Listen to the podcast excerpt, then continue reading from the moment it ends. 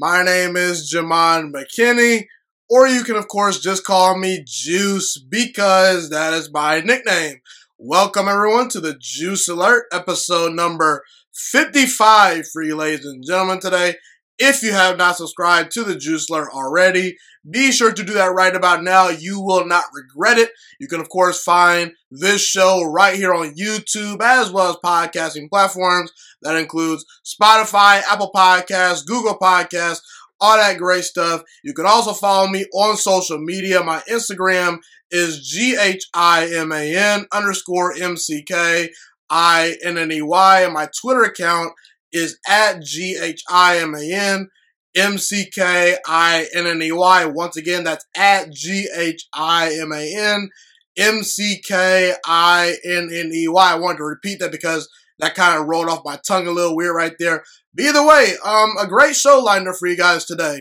We're going to talk about Russell Westbrook getting traded to the Los Angeles Lakers, along with Carmelo Anthony. Aaron Rodgers is officially back after all the crazy saga and rumors that went down during this offseason. Aaron Rodgers looks like he's going to play this season. We'll talk about if the Packers have fixed their issues regarding Aaron Rodgers. We'll also, we'll also talk about Cade Cunningham and the Detroit Pistons, Ben Simmons. A lot of great things to talk about. But before I do dive into the show, I just wanted to say I almost forgot if you want to get specific updates regarding the Juice Alert, you can follow the show on Twitter and Instagram as well. The Twitter account is at the Juice Alert, and the Instagram account is the Juice Alert underscore. Like I said, you guys can connect with me on social media, chat with me there. Love to hear what you guys have to say about the show and basically your overall sports opinions. But without further ado, let's dive right into the show.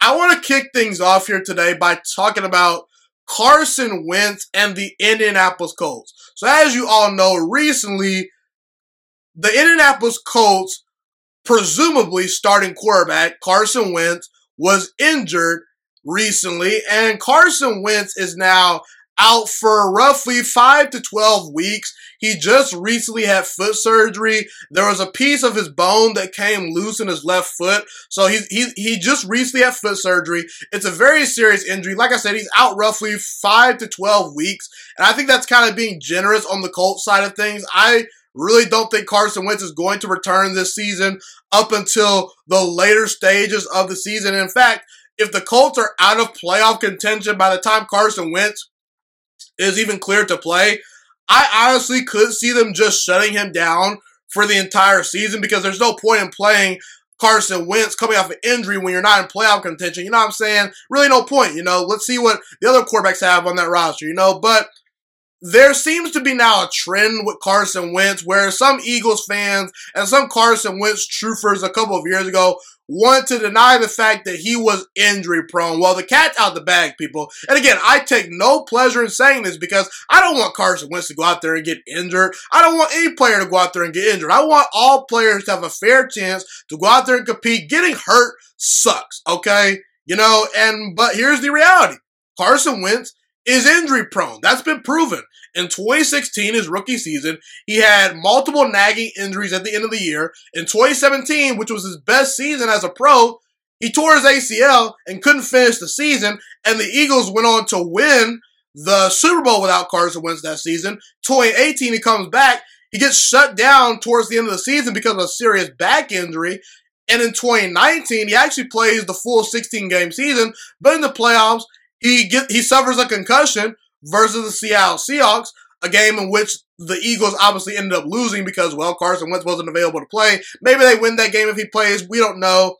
2020 this past year, I will say I gotta give him some credit. He did stay healthy for the for the season when he was playing, and now we're at a point where he's got to have foot surgery. So we're at a point where Carson Wentz, four out of the six seasons that he's been in the National Football League, he's had serious injuries. Now I could see the Indianapolis Colts maybe potentially trading for a guy like Nick Foles, who really is probably not going to get much playing time this year in Chicago due to Andy Dalton and Justin Fields being on the Chicago Bears roster.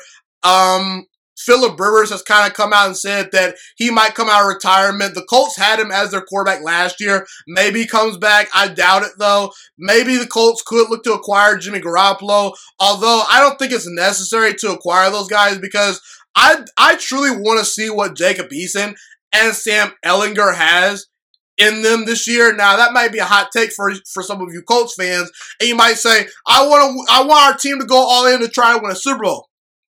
I got news for you, people.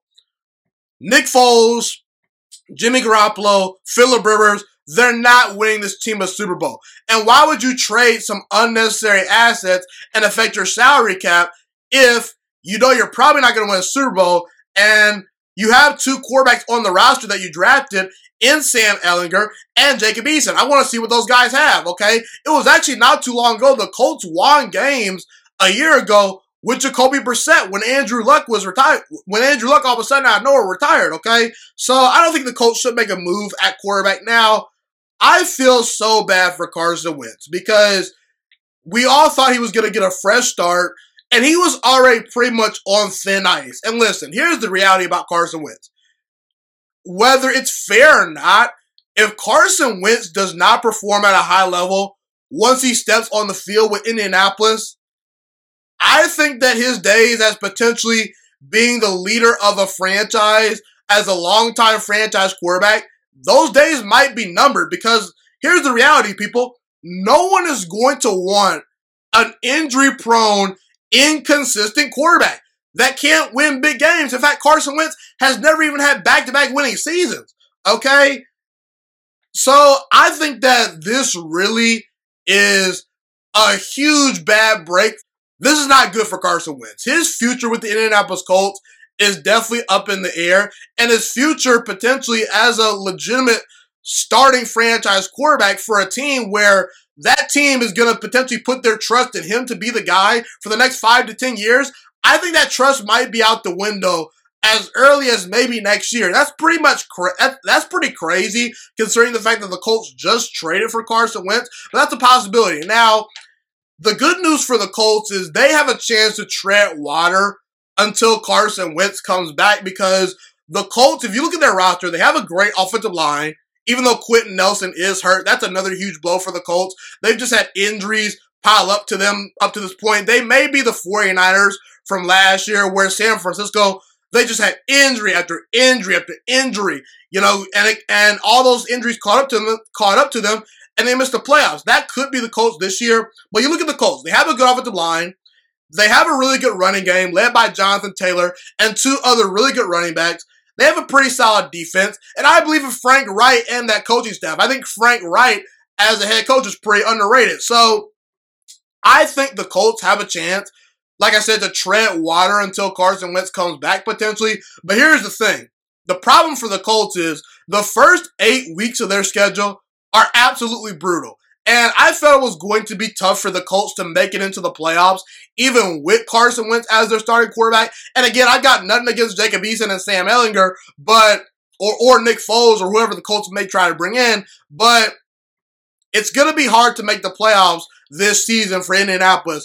Uh, because here's the thing: the first eight weeks of their schedule for the 2021 season it's absolutely brutal. Like I said, you have to play Seattle, the Rams, you're at Tennessee, at Miami, at Baltimore. You get the Houston Texans, which is probably a gimme win, you know, and then you play at the 49ers and then the Titans again. When you look at Seattle, the Rams, the Titans, the Dolphins, the Ravens, and the 49ers, I could see all of those teams potentially making it into the playoffs. Okay, the first eight weeks of that schedule is brutal. And not to mention, the Colts also have to play against Buffalo and Tampa Bay and New England and Arizona later on in the season. So I don't think the Colts are going to make the playoffs this year. The schedule is way too brutal. I do believe they are by far and away the second best team in this division. If you had a healthy Carson Wentz, the gap between Tennessee and the Colts wouldn't be all that wide, but I did think I did think Tennessee had the advantage coming into the year, even if Carson Wentz was healthy. But yeah, I think the Colts season is really starting to get starting to be kind of almost over right before our own eyes and that's the reality of the NFL sometimes you know sometimes you you just have a couple of bad breaks in training camp the injuries start to pile up and you know by week 4 or 5 you realize this this this time around we're probably not a playoff team so unlucky break for Chris Ballard and the Indianapolis Colts I feel so bad for Carson Wentz because I was truly rooting for him to turn his career back on track with the Colts. He was on a pretty good pace to potentially be a great franchise quarterback with the Eagles. If you look at his performance in 2017, when if he was healthy for the entire season, he was going to win the league MVP, but he has not gotten close to that level ever since. He's had some injuries. He's had some inconsistent play hopefully people thought that he would have a fresh start with the Indianapolis Colts. He really played awful last year in Philadelphia. So people thought that with a better coaching staff, better roster, maybe a fresh start for Carson Wentz. But unfortunately, a bad break for him, man. That's how I feel about Carson Wentz and the Colts. Okay, I want to quickly circle back to Carson Wentz because it is now time to have a very honest and uncomfortable conversation about Carson Wentz. Here's the reality of Carson Wentz right now as we speak today, heading into the 2021 season, and really from this point going forward. You know, two years ago, roughly about two years ago, after the 2019 season, when Carson Wentz put the Eagles on his back and led them to the playoffs, and by the way, he was very good that season. But a lot of people, you know, kind of anointed Carson Wentz, and they said, oh, Carson Wentz, really talented quarterback he might be an elite quarterback. I had several people even come on my show that I have collaborated with and talked with on the show that I'm good friends with that even came out and said after that season they believe that Carson Wentz de- deserved to be in the conversation for being an elite quarterback. And a lot of Eagles fans actually felt that way too. And at that time, I just wasn't understanding where all this, all of a sudden, all this praise was coming from. I felt people were being prisoners of the moment. You're telling me Carson Wentz is an elite quarterback when he's never had back to back winning seasons, when he's never won a playoff game? Can we at least just set the golden rule right here on this show when evaluating quarterbacks? If you've never won a playoff game and if you've never had back to back winning seasons, you are not an elite quarterback. I'm sorry, you're just not. Okay? Being an elite quarterback is earned with sustained success, having great moments when it matters most in the playoffs, and obviously playing at a high level in the regular season, okay? And people were being prisoners of the moment with Carson Wentz. And I was telling them Carson Wentz is a little injury prone. He's inconsistent at times. And can we at least see him have a back to back winning season before we anoint the guy? Here's the reality of Carson Wentz. Right now, today, it is more than fair to say we have more than enough evidence to support this argument. Carson Wentz is not a franchise quarterback. He's just not. Okay? Carson Wentz has had one great season, and in that one great season, he didn't finish the full season because he got hurt. And his backup quarterback ended up leading his team to the Super Bowl without him. Carson Wentz has never had back to back winning seasons. He's often injury prone. And right now, today, I'm not even sure if Carson Wentz is better than Jared Goff. And you might think to yourself, Jared Goff, are you crazy? The Los Angeles Rams just moved on from Jared Goff. Here's the facts about Carson Wentz and Jared Goff through five seasons. Remember Jared Goff, the same guy that was drafted in the same draft class as Carson Wentz. Jared Goff went number one overall. Carson Wentz went number two overall. Jared Goff today, for all the struggles he's had with the Rams, right now today, compared to Carson Wentz through five seasons, he has a better completion percentage, a better passer rating, more yards per game, has a better winning percentage, has won more playoff games, has been to a Super Bowl, and oh yeah, he's actually had back-to-back winning seasons. Something Carson Wentz has not had yet up to this point. And let's just throw out Jared Goff because I know some of you are going to come at me and say Carson Wentz is way more talented than Jared Goff. It's not crazy to think that Carson Wentz, when at his best, he's better than Jared Goff, okay? But in comparison to, I don't know, quarterbacks like Patrick Mahomes, Aaron Rodgers, Russell Wilson, Tom Brady, Deshaun Watson, Lamar Jackson, Josh Allen, it's not even close. Those guys are much, much better than Carson Wentz. And I'd argue that Justin Herbert is much better than Carson Wentz. Right now, today, if Justin Herbert and Carson Wentz were on the same roster, who do you believe is going to start? My money is on Justin Herbert. Kyler Murray, let's look at him. Who do you think is going to start right now between Kyler Murray and Carson Wentz? My money is on Kyler Murray. Between Matthew Stafford and Carson Wentz, right now today, who do you believe is going to start? I think Matthew Stafford would start over Carson Wentz right now today. And not to mention guys like Joe Burrow, Baker Mayfield, Dak Prescott, Matt Ryan, even Justin Fields and Trevor Lawrence. Right now, I'd rather have those guys than Carson Wentz, okay? Because Carson Wentz is just way too inconsistent. Even you even look at a guy like Ben Roethlisberger.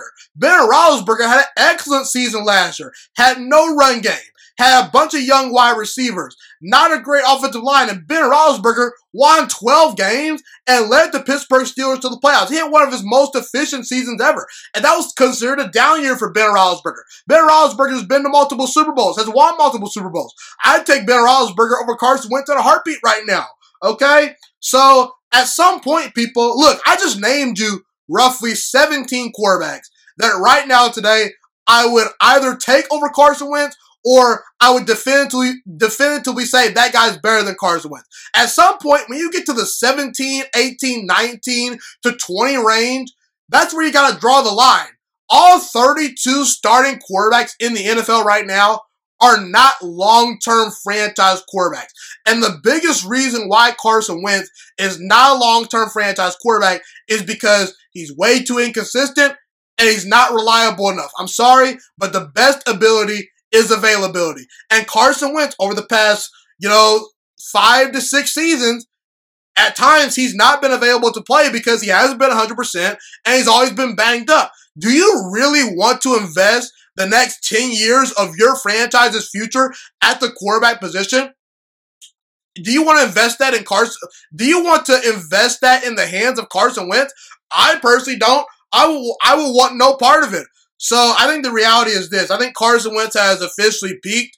I think right now today he's more overrated than underrated. And that's the harsh reality about Carson Wentz. You know, he showed some promise early in his career in Philadelphia. Obviously regressed over time. Some of that had to do with the front office not supporting him with great talent at the wide receiver position. The offensive line was in shambles a little bit, but at some point, Carson Wentz getting hurt, you know, that's just a trend. You know, he's a little fragile. And if Carson Wentz doesn't perform in Indianapolis, I think his days of being a, a, starting quarterback or a leader of a franchise could be over. I really do firmly believe that. I hope I'm wrong. But right now, today, there are too many good young quarterbacks. There are some quarterbacks I didn't even mention right now that are probably better than Carson Wentz or that I would rather have than Carson Wentz. And I'm sorry, but once you get to the 17th, 18th, 19th, 20th best quarterback, you got to draw the line at some point. Okay. So Carson Wentz is not a franchise quarterback for all the reasons I mentioned. I believe he's peaked, and it's honestly sad because I was rooting for him, but that's the harsh reality. So Aaron Rodgers is back with the Green Bay Packers after a whole offseason of speculations about him potentially being traded, him potentially retiring, him potentially holding out. There were reports about him being very frustrated with the Green Bay Packers organization, particularly the general manager and the president uh, Mark Murphy. The general manager is Brian Gutekunst. The president's Mark Murphy. You get the point either way. But there seems to be some mutual agreement between Aaron Rodgers and the Packers that I'm that Aaron Rodgers is going to come back and play out the 2021 season. He's back at training camp, seems ready to go. His teammates seem pretty hyped about it. And Aaron Rodgers recently came out with a big time press conference, expressed truly his biggest problems with the Packers organization. He was very authentic, very open, you know, very smart in that press conference. He really put together a good press conference. Aaron Rodgers is really good on the mic. You know, he's really good at speaking to the people, giving them the quotes they want to hear. And there's also reports that Aaron Rodgers reportedly has been communicating with Brian Gutekunst and Mark Murphy. So, look, there's something to be said for the Packers you know, for right now, kind of patching up this whole Aaron Rodgers situation. You know, putting a band-aid on it and potentially fixing fixing the situation. Aaron Rodgers also recently, you know, got a new contract. Now, He's not guaranteed to be, to be the Packers starting quarterback after the 2021 season. There are actual reports out there that have, that potentially Aaron Rodgers could get traded after this year. So I'm not sure about that or what's going on there, but the Packers also did trade for Randall Cobb, who was a former Green Bay Packer that Aaron Rodgers you know, is good buddies with, who's familiar with them. Some of Aaron Rodgers' best highlight plays have been him throwing to Randall Cobb in the past. So I do think that was a great trade for the Packers. They've improved their wide receiver corps. I think that they actually had a very good draft this past year. But the question is, have the Packers solved all their issues with Aaron Rodgers? And I gotta say, I'm not drinking the Kool-Aid right now. I'm not ready to jump on the bandwagon regarding if the Packers have fixed all of their problems regarding Aaron Rodgers. I'm not willing to admit that the Packers have fixed this Aaron Rodgers situation.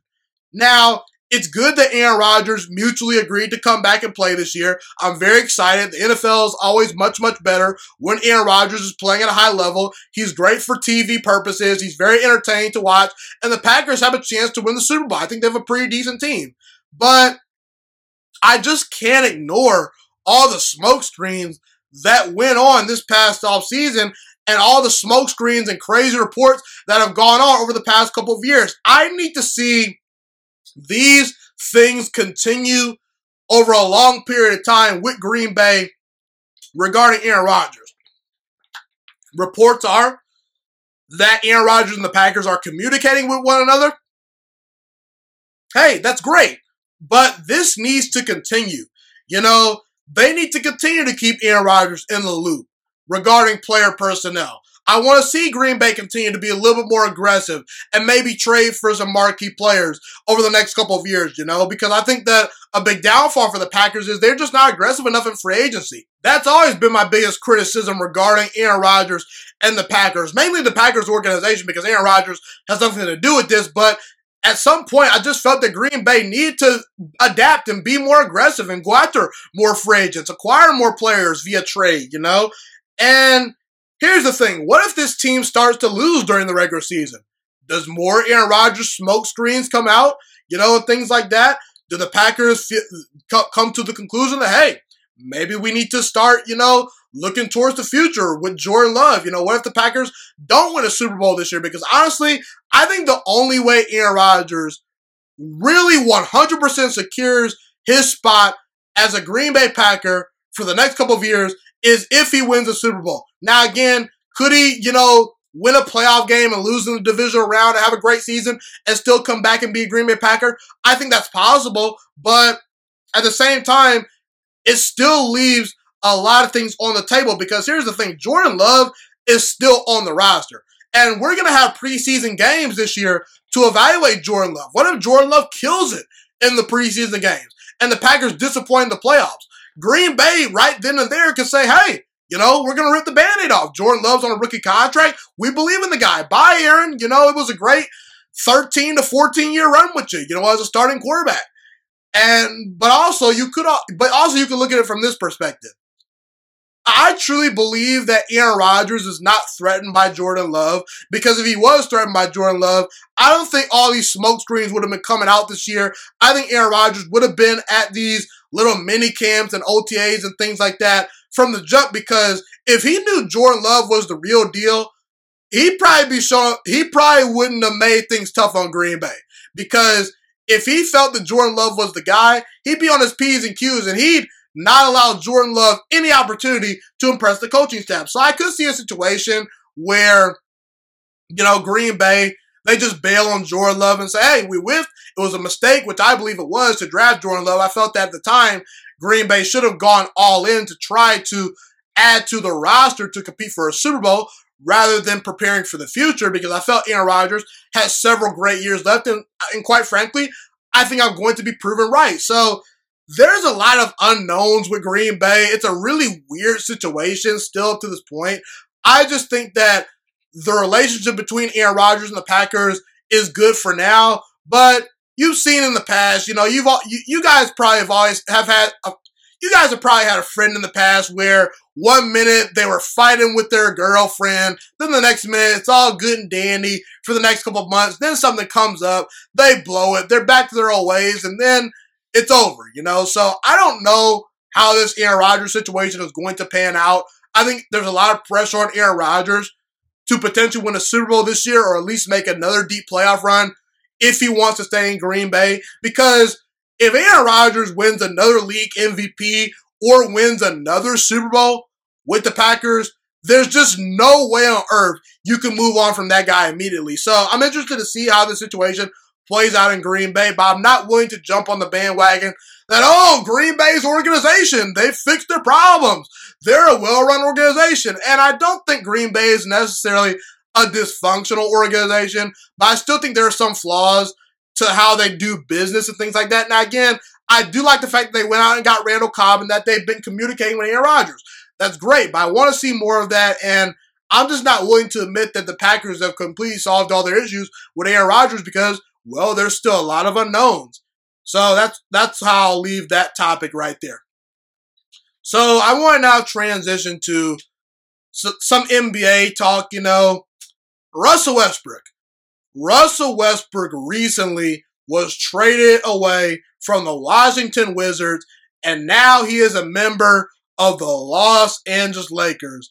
The Washington Wizards agreed to trade Russell Westbrook and second round picks in the 2024 and 2028 NBA draft to the Lakers for Kyle Kuzma, Kentavious Caldwell Pope, Montrezl Harrell, and the number 22 overall pick, which has since turned into Isaiah Isaiah Jackson, who was recently traded to the traded to the Pacers on draft night. Now, I really don't care that much about the Wizards. They're just tearing things down. I kind of feel bad for Bradley Beal because he's voluntarily said he wants to stay in Washington. And while they could sneak into the playoffs next year, I'm just not confident that guys like Kyle Kuzma, Montrezl Harrell, guys like that, Kentavious Caldwell Pope, I'm not confident that these guys are high end players. They recently added Spencer Dinwiddie.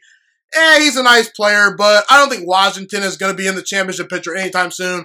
I want to focus in on the Lakers. Now, there's a lot of directions this Russell Westbrook, you know, trade could go. You know, it could be really good for the Lakers, or it could end up being really bad for the Lakers. However, my gut tells me that this is a great trade for the Los Angeles Lakers. Okay, the Los Angeles Lakers now have LeBron James, who's still an elite player, okay, despite his older age. They still have Anthony Davis, who's one of the best big men in the game right now. And I have Russell Westbrook. That's three all star level plus players at your disposal. And anytime you usually have three all star level players, and not just regular all stars like a Khris Middleton, I'm talking about guys that could potentially be in the MVP conversation. I can see LeBron James still being in the MVP conversation. Same thing with Anthony Davis. Russell Westbrook has, has won a league MVP in the past, has won a scoring title in the past. He's been one of the best point guards in the NBA over the past couple of years. If you usually have three of those guys on your roster, history shows you usually win a championship. You look at the Golden State Warriors when they had Kevin Durant, Steph Curry, Klay Thompson, Draymond Green. They won a championship. The Miami Heat, LeBron James, Dwyane Wade, Chris Bosh. They won multiple championships. The Boston Celtics, Ray Allen, Kevin Garnett, Paul Pierce. They won a championship. So I really think the Los Angeles Lakers have a lot of star power, and a lot of people felt the Lakers should have went after Buddy Hield because they felt Buddy Hield was a really good shooter and that he might have been a better fit than Russell Westbrook. Now, again, let me just say this: I think Buddy Hield is an excellent player. He's very underrated, and so far he's had a really good career up to this point. He can get you 20 points on any given night, no doubt about it. But usually history shows that the talent will figure itself out. I'm more about acquiring talent rather than looking at what fits in the NBA. Because a lot of people talked about when the Brooklyn Nets traded for James Harden. Oh, there's only one basketball. James Harden, Kevin Durant, Kyrie Irving, not going to work. If it were not for injuries, you can make the argument the Brooklyn Nets would have won the championship this past year in 2021. It worked the talent was just so overwhelmingly good that it didn't matter about lack of chemistry. It didn't matter at times about lack of defense. It just worked. Okay? And the thing about Buddy Hield is this. He's never even played in a single playoff game. LeBron James, the clock is ticking on his career. Okay? I believe he's going to be in his 19th season this year, 18th or 19th season. The bottom line is LeBron James is at the very tail end of his prime. He's at max going to play probably another three to five seasons. That's my guess. Okay. So you don't have time to waste. You need proven commodities on your team. And while Russell Westbrook has had his share of very, very, very low lights in the playoffs, he's played in the NBA Finals before. He's played along superstar level players like Kevin Durant, like Paul George, like Carmelo Anthony in the past. So I think it was a good move for the Lakers. And we also saw this past year, some guys just aren't made for the moment. Like the Brooklyn Nets, they found out really quickly that Joe Harris, at least up to this point, he might be a guy that struggles in big games. We'll see if he can rebound next year, but that's the that's the risk you run with acquiring a guy like Buddy Hield over Russell Westbrook. You just never know what they're going to do when, when the lights shine brightest in the playoffs. And even if this move doesn't work out for the Lakers, I think it's a move that you need to make. You know, teams that take big swings and go after star level players, those are the teams that are winning in today's sport. You look at the Los Angeles Dodgers. They're making trade after trade. They want a World Series immediately. The Golden State Warriors, they went after Kevin Durant. They won a championship immediately. The Nets, they go after James Harden this past year. They were really good immediately, okay? You need to take big swings. Teams like the Boston Celtics and the Portland Trailblazers, those are the teams that just sit around and do nothing and rely on their draft picks. It gets them nowhere. Eventually, you could maybe make a conference finals like the Blazers did a couple of years ago, like the Celtics did a couple of years ago, but you're not going to win a championship. Not in today's NBA. So even if this move doesn't work, as a if I was a Lakers fan, I'm not a Lakers fan, but if I was, I'm happy my organization has taken swings. Now, here's another reason why this Russell Westbrook thing can work. The Lakers outside LeBron James right now have really no playmakers. And what do I mean by that? They ha- they really don't have a guy that can facilitate an offense with the ball in their hands. It's a lot of stand around guys that really can't shoot, a lot of big man. They need a, another playmaker that can make plays for other guys and get other people open shots. We see when LeBron James is not able to make plays for the guys around him, the Lakers really struggle. Now you have two legitimate playmakers on this team in Russell Westbrook and LeBron James. In fact, Russell Westbrook recently led the NBA in assists this past year. So he knows how to pass the ball when he needs to. And Russell Westbrook, one thing we know about him, he does have his flaws. He's inefficient at times. He's had some lowlights in the playoffs, but he's going to play hard every single night. And that matters because that allows Anthony Davis and LeBron James to potentially take their foot off the gas during the regular season, let Russell Westbrook do the heavy lifting, and come playoff time, they'll be fresh and hopefully ready to go. Okay, Russell Westbrook just makes things happen. You know, he's gonna bring an energy. And on the fast break, if you have LeBron James and Russell Westbrook on the fast break together, good luck. That's unstoppable. And from a entertainment perspective, I'm gonna be watching the Lakers a lot this year because this is box office. I can't wait to see how it pans out. Now, where are we at in Russell Westbrook's career? Russell Westbrook isn't as efficient as he used to be. He is in his 30s now. He is starting to get up there in age. But Russell Westbrook is coming off a season where he averaged 22 points per game, nearly 12 assists per game, which led the entire NBA, and 11.5 rebounds per game. He's he's averaged a triple double in a season over the past couple of years, which is insane. He does a lot of the dirty work. So now LeBron James, the pressure isn't always on him to be the leading assist guy, to lead the team in rebounds on some nights. Now LeBron, if Russell Westbrook sacrifices and plays his role the way he should, LeBron James can just put his head down and score the basketball and attack. And that's where LeBron is at his best, when he's attacking. I don't always like the fact that LeBron tries to, you know, be passive and play like Magic Johnson. No. I need you to be aggressive, LeBron, okay? So it'll be interesting to see how this works out come playoff time with these players playing together because Russell Westbrook in the past has made some bad decisions in the most crucial moments in the playoffs. You see bad turnovers, bad shot selection. He's really struggled at times to control the tempo in big games as the point guard, and sometimes he tries to do too much. But if there's one player that can reel Russ, that can reel Russell Westbrook in and get the most out of him, especially in this at this stage in his career, It's LeBron James, okay? You know, and right now today, I'm not going to say the Lakers are the favorites to win the championship because I think the Brooklyn Nets are a special team if they're healthy. I think the Milwaukee Bucks have a chance to repeat once again. But in the Western Conference, you look at the Utah Jazz. I think the Lakers are much better than the Jazz when healthy. The talent gap is significant, okay? We look at the Los Angeles Clippers. Sure, they have talent, but Kawhi Leonard is hurt. For this upcoming season, I favor the Lakers over the Clippers just because, because well, Kawhi Leonard's not there. They're not beating a healthy Lakers team led by LeBron, Anthony Davis, and you add Russell Westbrook. The Phoenix Suns, maybe they could challenge the Lakers, but I think I think that honestly, if the Lakers were healthy this past year, they could have potentially beaten Phoenix in the playoffs. And you look at the Denver Nuggets, I like Michael Porter Jr., I like Jamal Murray, I like what Nikola Jokic brings to the table, but there's still a gap in talent between them and the Lakers. The Golden State Warriors, we'll see, but I think the Lakers should be the favorites to come out of the Western Conference. I really do believe that.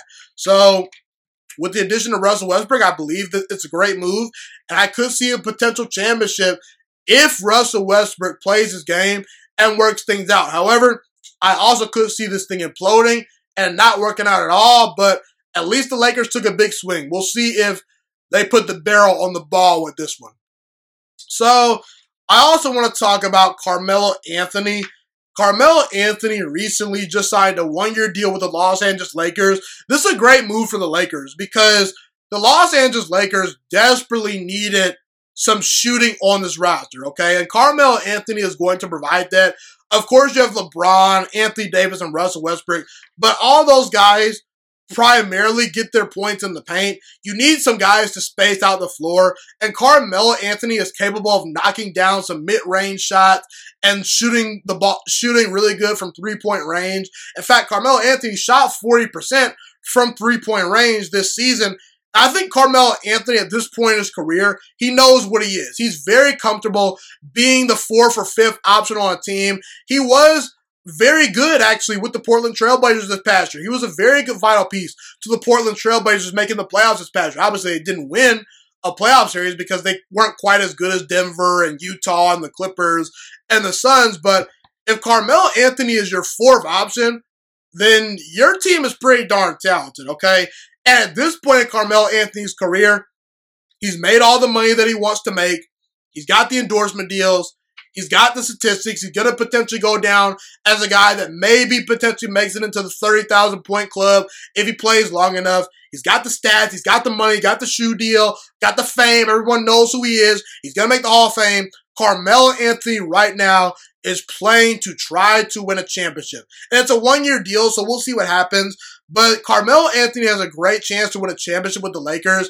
It'd be really satisfying to see guys like Russell Westbrook and Carmelo Anthony win a championship with LeBron James in Los Angeles. So I think it's a great move for the Lakers. And Carmelo Anthony is a veteran player. He hasn't played in NBA Finals up to this point in his career, but he knows what it takes to win. He's going to hold those guys accountable in the locker room. It's a great fit for the Lakers, and I'm excited to see how Carmelo Anthony fits in with LeBron James, Russell Westbrook, Anthony Davis, and the Los Angeles Lakers going forward. Okay, so I now want to transition to the Detroit Pistons. The Detroit Pistons just recently selected Cade Cunningham out of Oklahoma State with the first overall pick in the 2021 NBA draft. I believe that Detroit Pistons fans should feel very, very excited about Cade Cunningham being added to their franchise. I personally believe that Cade Cunningham is the right player to potentially jumpstart change within the Detroit Pistons franchise. Obviously, you're going to need to put talent around Cade Cunningham. The team is not very good right now as a whole, but I do think that with the addition of Cade Cunningham, it speeds up the process of a rebuild in Detroit. And I do think that Cade Cunningham is not just going to be a really good NBA player. I think that he's going to be really, really good, but I think he also has an opportunity to be a game changing player for the Detroit Pistons franchise. And what do I mean by that? You know, in the past, we've seen guys like Blake Griffin get drafted number one overall, and Blake Griffin was really, really good. But was Blake Griffin really a franchise changing player for the Clippers? I don't think he was necessarily a transcendent franchise changing player. He was really, really good. But I think that Cade Cunningham is in that tier of really special, really talented players that if you put that guy on your team, once he fully develops into the player we know he can become, He's going to be one of the most valuable assets in the entire NBA. His ability to shoot, create his own shot, score the basketball, actually defend at a pretty high level. I think that when Cade Cunningham puts his mind to defending, he's a, he actually translates to being a pretty good defender at the NBA level. He's long, lengthy, very athletic, very crafty around the basket. Like I say, he can shoot the lights out of the basketball as well. Everything that you look for in a basketball prospect, at least a high end number one overall pick type of prospect, Cade Cunningham checks off pretty much all those boxes. The one question you do have about Cade Cunningham is some people question his motor a little bit at Oregon State. I'm sorry, not Oregon State, Oklahoma State, pardon me. But um I'm not really too concerned about that. I think that once Cade Cunningham, you know, sort of gets into you know, NBA locker room and starts to get in the NBA program, he'll pretty he'll pretty much flip a switch. And there's also a lot of people that have talked about, you know, Cade Cunningham is a first guy in, last guy in out type of guy. So I think that he has tremendous work ethic. It's just that sometimes, you know, the motor might not have been there. Again, I'm not in the Oklahoma State uh, locker room. I wasn't around the guy 24 7, you know, in that locker room. But I think that he he translates to being a really good player. You know, you also have to look at Cade Cunningham's performance in the NCAA tournament this past year, aka March Madness. He wasn't all that great, I have to admit that, but I don't think that a two game sample size should be the ultimate defining factor that sinks Cade Cunningham as a prospect. Obviously, he's still with number one overall. So the Detroit Pistons scouting department and coaching staff and organization obviously obviously didn't see a whole lot of red flags in those games. Sure, you would like to see him play better. That is a little bit concerning, but I think overall those two games do not define Cade Cunningham. I actually think that those two games could really motivate him to get better and really work on his craft in his game. You know, he finally, you know, hit a little bit of adversity. We'll see if he responds, you know. But overall, like I said, I feel really good about Cade Cunningham. And at Oklahoma State, he did not play with a whole lot of NBA guys. He was able to elevate that team and allow them to get to the NCAA tournament this past year. He was the leader and the driving force of that team. So I think Cade Cunningham, like I said, I'm sold on him. Will he end up being the best player in this draft? Only time will tell. Obviously, you have to pay attention to guys like Jalen Green, who went number two overall to the Houston Rockets. He has a chance to be a really good player. But even if Cade Cunningham doesn't end up being becoming the best player in this draft, I think that he was a very safe pick. I think the Detroit Pistons fans and the Detroit Pistons organization overall when we look back 10 to 15 years from now, we're going to say this was a really good pick. I think Cade Cunningham could be a really transcendent player in the NBA. I could see him averaging anywhere from 25 to 26, 27 points per game on most of his good seasons once he hits his full stride. I think he's an underrated playmaker and passer, and he potentially could develop into becoming the best player on a championship team. I think Cade Cunningham has that much star potential. I think he's going to be a really good player. I think the Detroit Pistons should be very excited about Cade Cunningham. I'm very excited to see what he brings to the table. And I think as a rookie, he can come in and hold his own in the NBA. I think that he should be amongst one of the favorites to win Rookie of the Year. And I'm very excited to see what Cade Cunningham brings to the table at the NBA level. So recently, the, the Phoenix Suns re-signed Chris Paul to a four-year, $120 million deal. Now, what this deal tells me is that Chris Paul is going to finish his career with the Phoenix Suns. I'm I would I would bet a lot of money on Chris Paul finishing his career in Phoenix. I just see I, I don't see him really going anywhere else, you know, and I think it was the right move for Chris Paul. Um, the Phoenix Suns are a pretty well run organization. You have a pretty young, talented team that just made a run to the NBA Finals. Obviously coming up short, but you have a really talented team. You know, Devin Booker, DeAndre Ayton, Mikal Bridges, Cameron Payne, a lot of good players. Cam Johnson. It's a pretty talented roster, okay? And where else was Chris Paul going to go? Was he going to go to the Lakers? No. You want to know why? Because they just recently signed Russell Westbrook. They can't afford Chris Paul. Was Chris Paul going to go to the Chicago Bulls? Why would Chris Paul at this point in his career want to go to a rebuilding Chicago Bulls team? Okay, their ceiling is a first round playoff exit, probably. Okay, at this point, Chris Paul wants to compete for a championship. And I think that staying with the Phoenix Suns gives him a decent shot to potentially win a championship before his career is over. Now, again, am I going to bet on the Phoenix Suns winning a championship? With Chris Paul as I speak today right now? Probably not, but we'll see what happens, you know, down the road. Maybe they make another move for another superstar player.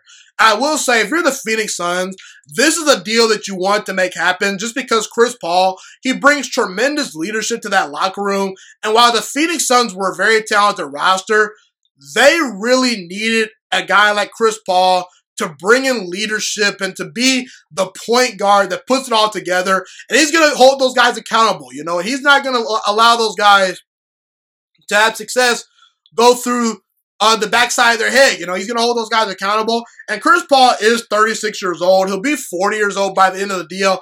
I understand that the Phoenix Suns kind of overpaid for Chris Paul. But if you want to win a championship, sometimes you got to overpay for players. And in the next two to three or four seasons, if the Phoenix Suns win a championship and Chris Paul is a big part of that, the deal was worth it. Okay, so this is a you, that you just pretty much have to make, and you live with the results. We'll see what Chris Paul does for potentially the rest of his career with the Phoenix Suns.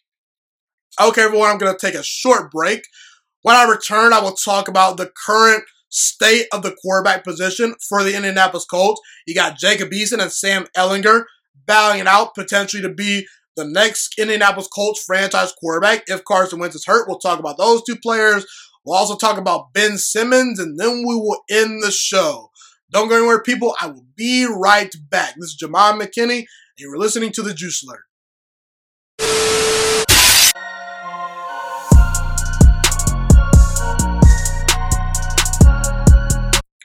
Okay, everyone, I am back.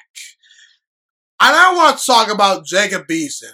Jacob Eason, if you don't know who he is, he is a quarterback that currently plays for the Indianapolis Colts. He was a fourth round pick in the 2020 NFL draft. The quarterbacks that were drafted ahead of him were Joe Burrow, Tua Tagovailoa, Justin Herbert, Jordan Love, and Jalen Hurts. Now, I'm very intrigued by Jacob Eason. If you don't know Jacob Eason is, like I said, he's a former co- college quarterback that was drafted by the Colts. I felt that as a prospect, he was much more underrated than overrated. You know, I saw this guy making incredible throws at Washington, this big, strong quarterback named Jacob Eason. I, t- I said to myself, why are not more people talking about him? I know Tua, you know, is a good player. I know Justin Herbert has a lot of talent. I know Joe Burrow's great, but we might need to start talking about Jacob Eason because if this guy lands with a really good team, he could really become a pretty good franchise quarterback. I, I truly believe that when I was scouting him coming out of Washington. If you don't know Jacob Eason, he did he did start his college football career at Georgia. He did have to transfer away to Washington just because he got hurt at Georgia. Then he lost his starting job to Jake Fromm. Okay. And so I want to talk about Jacob Eason, kind of what I think he could bring to the table for the Colts and potentially if he's their future franchise quarterback, you know? Um, look, when you look at Jacob Eason, there's a lot to like with this guy, okay?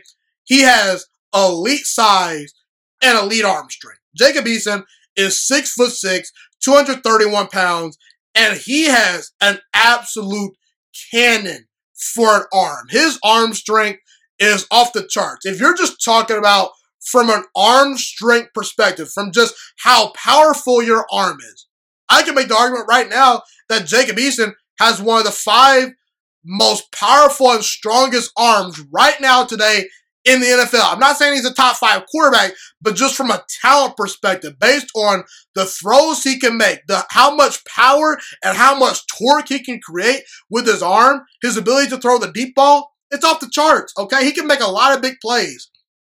And Jacob Eason, right now today, is only 23 years old and you're not paying Jacob Eason hardly any money. based on quarterbacks and their salaries today, Jacob Eason is dirt cheap because he's a fourth round pick. It's kind of like a, there's a little bit of a Dak Prescott quality here where Dak Prescott was a fourth round pick and the Cowboys were getting discounts for years and years. That's why I didn't understand why they were so hesitant to pay him because, well, you begin to discount for the last four to five seasons, Dallas. You know what I'm saying? But if Jacob Eason pans out, I could see the potentially the Colts moving on from moving on from Carson Wentz because you're paying Jacob Eason not a whole lot of money. That allows you flexibility to go out there and trade for star players and acquire free agents and be aggressive. When you're paying a guy like, you know, Russell Wilson or Deshaun Watson or even Josh Allen now who's getting paid a ton of money, it it kind of you know, limits what you can do in free agency at times. However, we have seen teams work around the cap situation and things like that. Now, Jacob Eason, he's in his second year in the Indianapolis Colts offensive system. And I said that when he was coming out of college, he has a chance to really soak in some information and learn from Philip Rivers, a guy that potentially could be a Hall of Fame quarterback one day.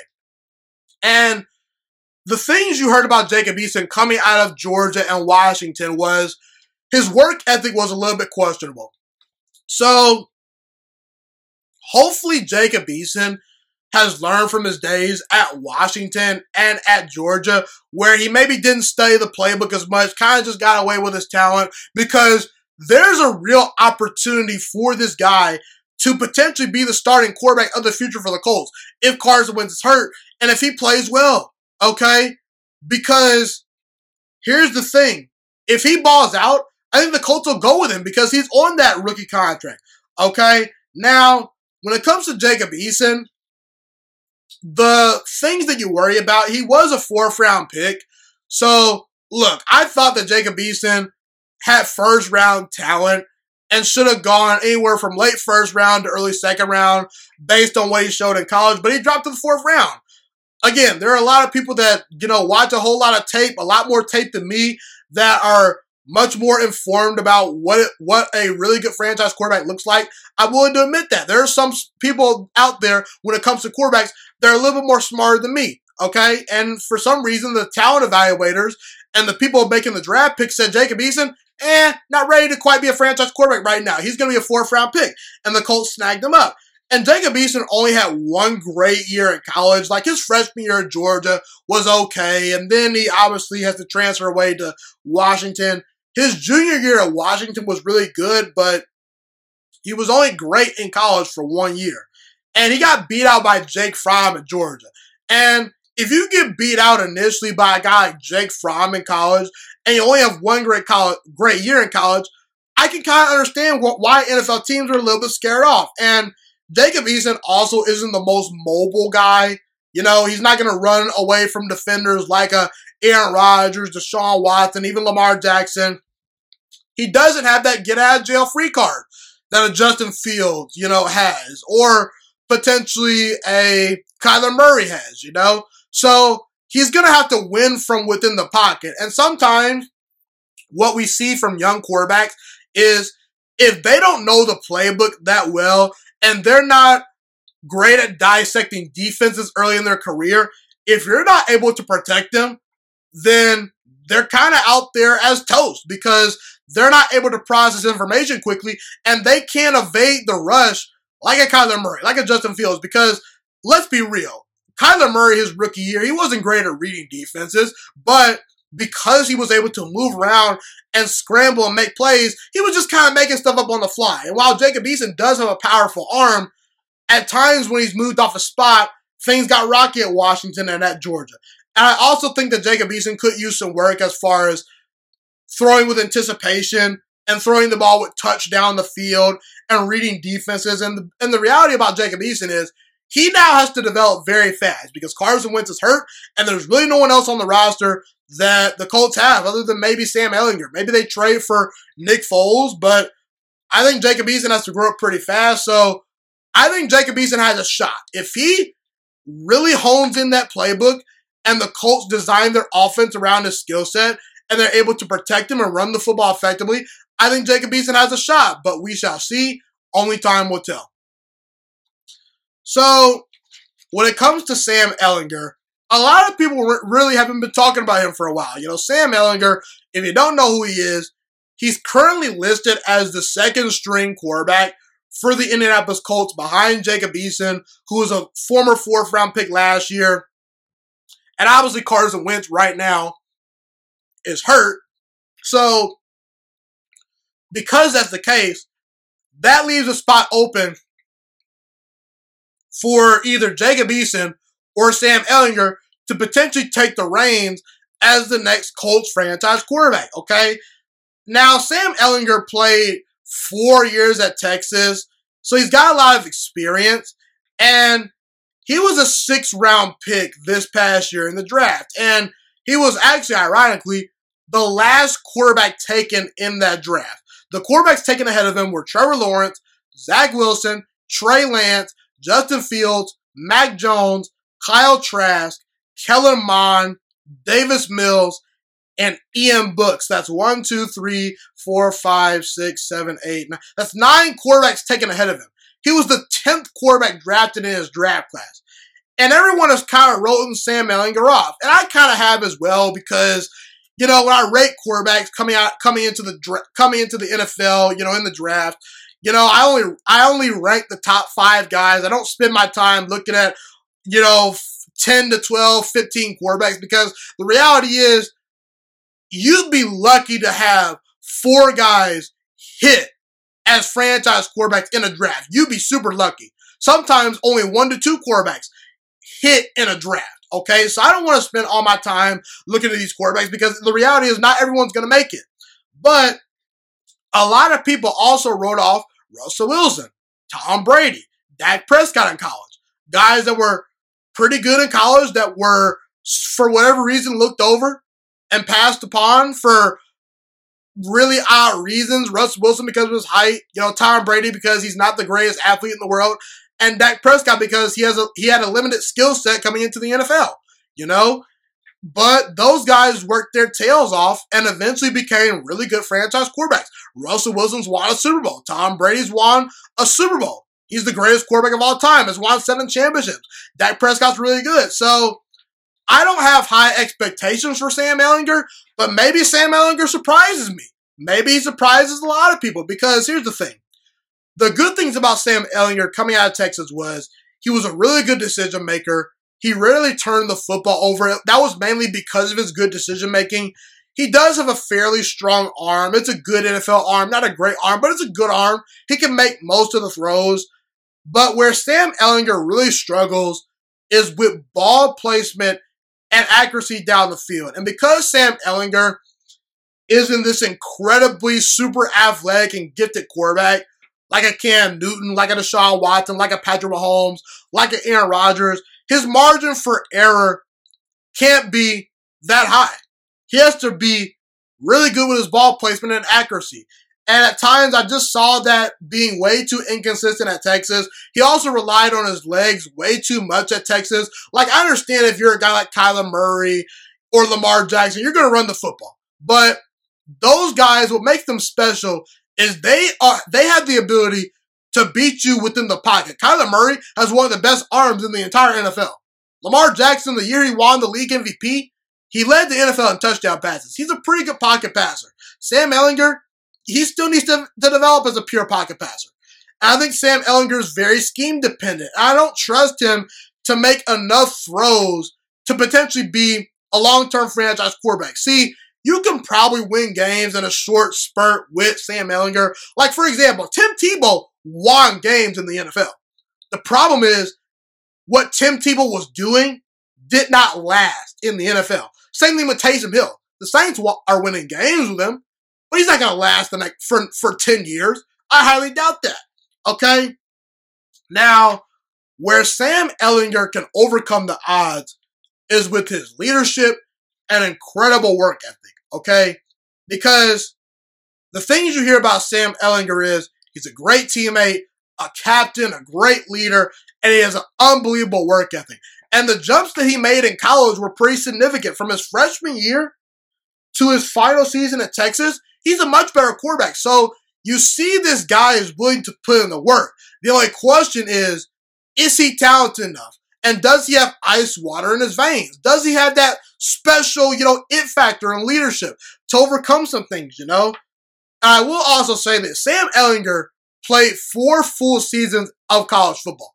That's huge because we saw Justin Herbert play four full years at Oregon and absolutely light the NFL on fire because he got that experience. There's something to be said for having four years of college experience as a quarterback. Experience is everything. We saw a guy like Dwayne Haskins, who was super talented coming out of Ohio State, kind of fall in his face in Washington because, well, he only had about 13 to 14 college starts. He was just raw. He was a puppy. He wasn't ready to, you know, dissect NFL defenses or take over a franchise. Wasn't mature enough. With Sam Ehlinger, and again, we'll see what Dwayne Haskins does in Pittsburgh. I think he can turn his career around. But when it comes to Sam Ehlinger, I think he has a chance to surprise some people. Okay, if he puts in the work. Okay, I'm not gonna bet on him. I'm not going to say he's the next franchise quarterback because I have my questions. I didn't really think he was worth a high draft pick coming out of college, but he has four years of college experience. Jacob Eason only had one great year in college. That matters.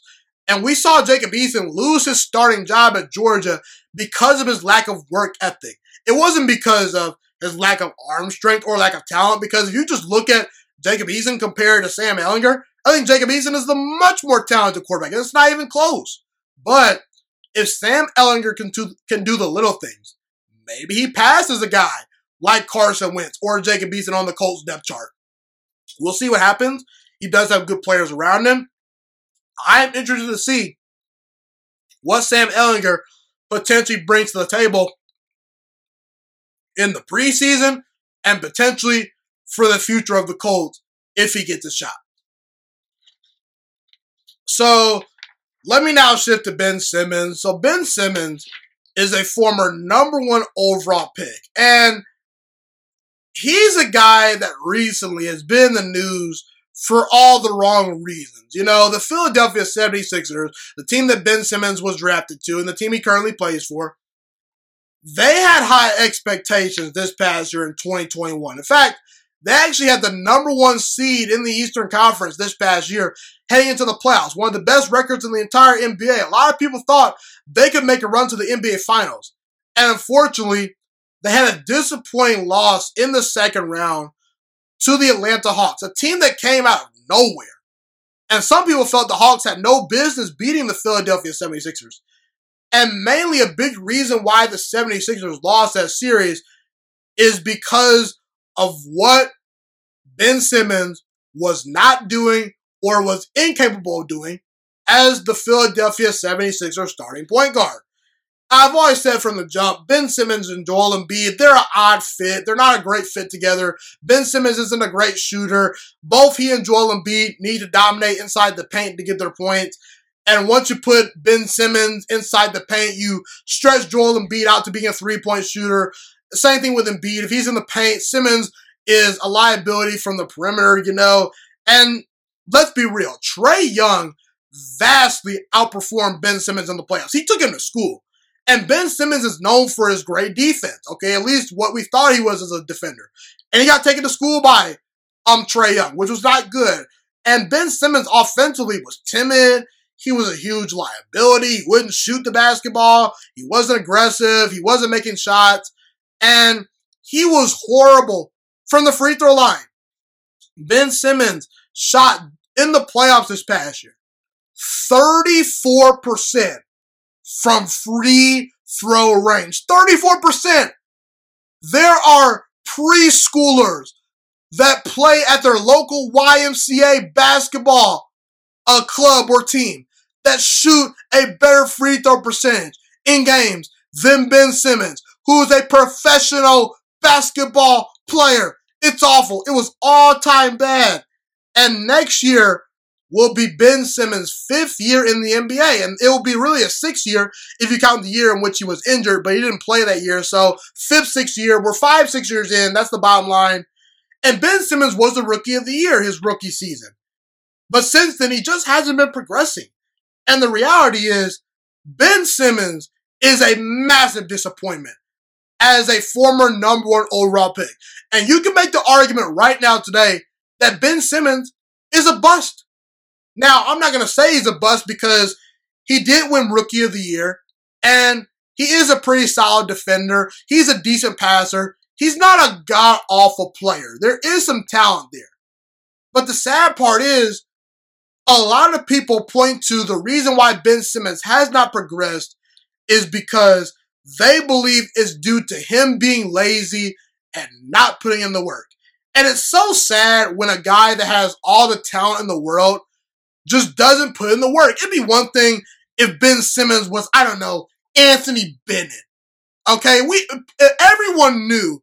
I would say 85 to 90% of NBA fans knew that Anthony Bennett was just not talented enough to be the first overall pick of the NBA draft to the Cleveland Cavaliers. A lot of people saw him him becoming a bust because he was just in over his head. He wasn't talented enough. He should have never been drafted with the first overall pick. Meanwhile, you look at you look at a guy like Ben Simmons. He has long, lengthy arms. He's super athletic, six foot ten point guard. He has all the physical tools in the world to become a, a really good NBA player.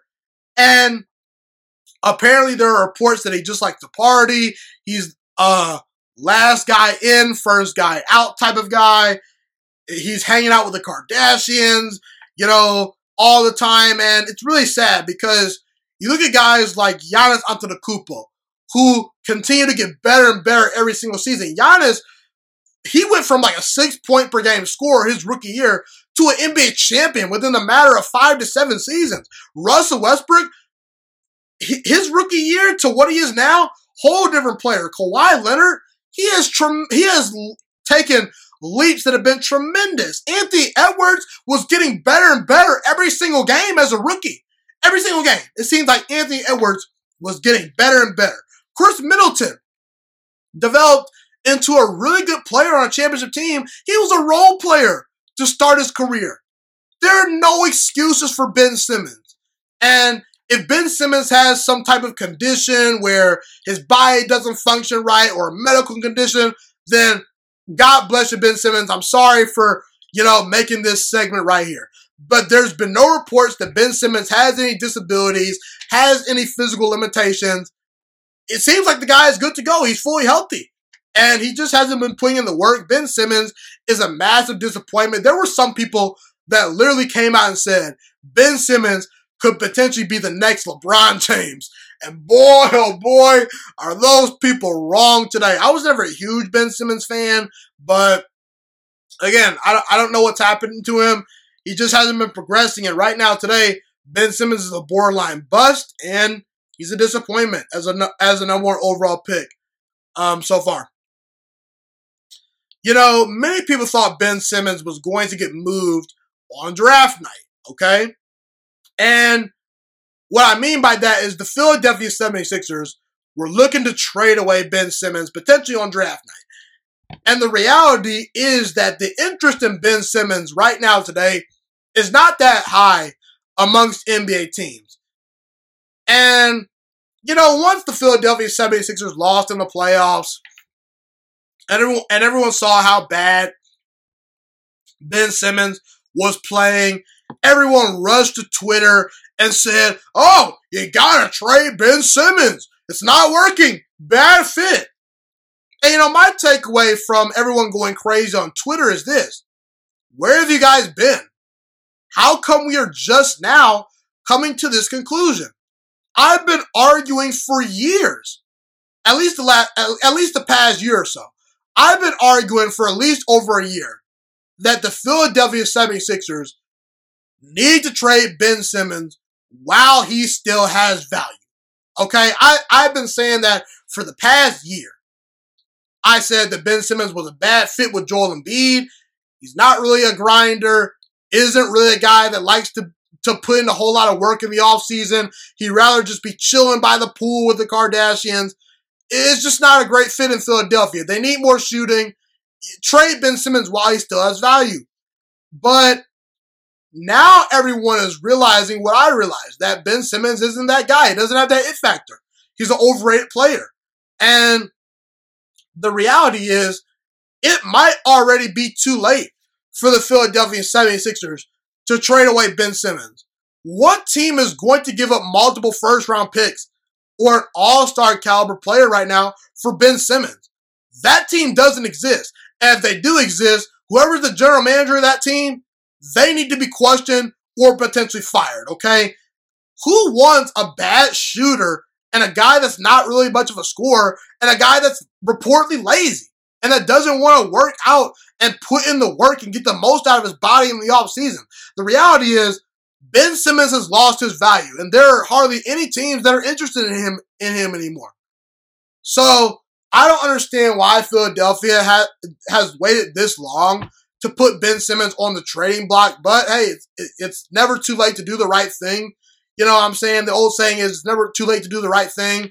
You know, so there's going to be a team that potentially takes Ben Simmons, but Philadelphia could have got a whole lot more value for the guy a long time ago. And the reality is, in my opinion, it might be a little too late to trade Ben Simmons, but you still can do the right thing in the end. But you will have to do it with a sour glass of wine. You know what I'm saying? That's how I feel though. And last but not least, I'm going to end the show by talking about Ben Simmons regarding this. You know, people threw out the fact that the Golden State Warriors should be amongst the favorites to sign, well, I should say to trade for Ben Simmons. And I understand it to a certain degree because you look at Ben Simmons, his versatility defensively, his long, lengthy size, and his ability to pass could really benefit Steph Curry, Klay Thompson, Steve Kerr, and the Golden State Warriors. He's a pretty talented player, and I think he fits what they need to do from a talent perspective. He could be a, a nice addition.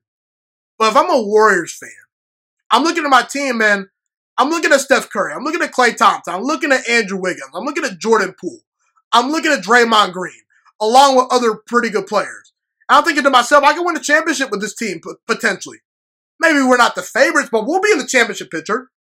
It wouldn't completely shock me if Golden State finds themselves in the NBA Finals. I think right now they're right up there with the Nuggets and the Lakers in the West right now, amongst the best teams. But if I'm a Warriors fan, why would why would I desperately want this team to trade for Ben Simmons? If I'm a Warriors fan, why would I want that? If I'm any team, why would I want Ben Simmons on my roster? Because here's the thing. It, let's just stick to the Golden State point. The Golden State Warriors have built a championship culture, a great culture. And it's all about hard work, grinding, and putting in the work and the time and doing the little things right. And Ben Simmons, he doesn't exemplify that culture. He just doesn't. And you might say, well, what about Steve Kerr? Steve Kerr can get the most out of Ben Simmons. We just saw Ben Simmons with Doc Rivers in Philadelphia. And say what you want about Doc Rivers, if he's an overrated coach or not. Doc Rivers is an NBA champion as a head coach, and he gets the most out of his players. Okay? Joel Embiid just had an MVP level season playing with playing for Doc Rivers. And Ben Simmons, he regressed under a very good head coach. So what makes you think Steve Kerr is going to bring the most out of Ben Simmons? I don't get it. And why would you mess up the culture or mess up the camaraderie of, of the team for an asset that you don't need? Why would you trade extra picks for a guy that is not going to make a super duper big impact? I'm sorry, but Ben Simmons isn't going to put the Warriors over the top. He's not going to put the Nuggets over the top. He's not going to put the Nets over the top. He's not going to be super impactful for any team unless he changes his ways and puts in the work in this offseason. And again, I don't trust him to do that because I never thought Ben Simmons was all that great of a prospect in the first place. He just doesn't have that it factor to me. So why should any team trade for Ben Simmons? He's not a great shooter. He's not a great leader. We've seen him flame out in the playoffs. Not a great free throw shooter. He doesn't put in the work. He's lazy and he's a disappointment as a first overall pick. I don't understand it. I don't see it. I don't understand why there's so much hype surrounding Ben Simmons. My, if I were an NFL general man, an NBA, pardon me, if I were an NBA general manager, I would not trade for Ben Simmons. It just doesn't make sense right now. Well, everyone, that's pretty much all I have today. Thank you so much for tuning into this episode today. Have a God blessed day. Stay safe, and I'm Ghost. Thank you so much for watching this video today. Please also note that the Juice Alert Sports Podcast is not just a YouTube channel. It is available on all podcasting platforms, including Spotify, Google Podcasts, iTunes, and Apple Podcasts. Also, if you enjoyed this video, be sure to like, comment, subscribe, and share this content with all your friends. This podcast is my favorite thing in the entire world right now. It is my passion. I want more people to listen to this podcast. I really want this podcast to grow. Also, a fun fact about me is that I want to go into the sports broadcasting and media world once I graduate from the University of Toledo, a college in Northern Ohio. I am looking to become one of the next great sports broadcasters and analysts out in the world. And I potentially would like to start my own network if this podcast really truly grows. Or if I fall short of that goal, I would love to work for a big time network like ESPN or Fox Sports 1. I am open to all networks. So if you believe my dreams and you see or hear my passion through the screen, be sure to tell all your friends about the Juice Alert Sports Podcast. Stay motivated, you guys. Have a God bless day, and I'm out.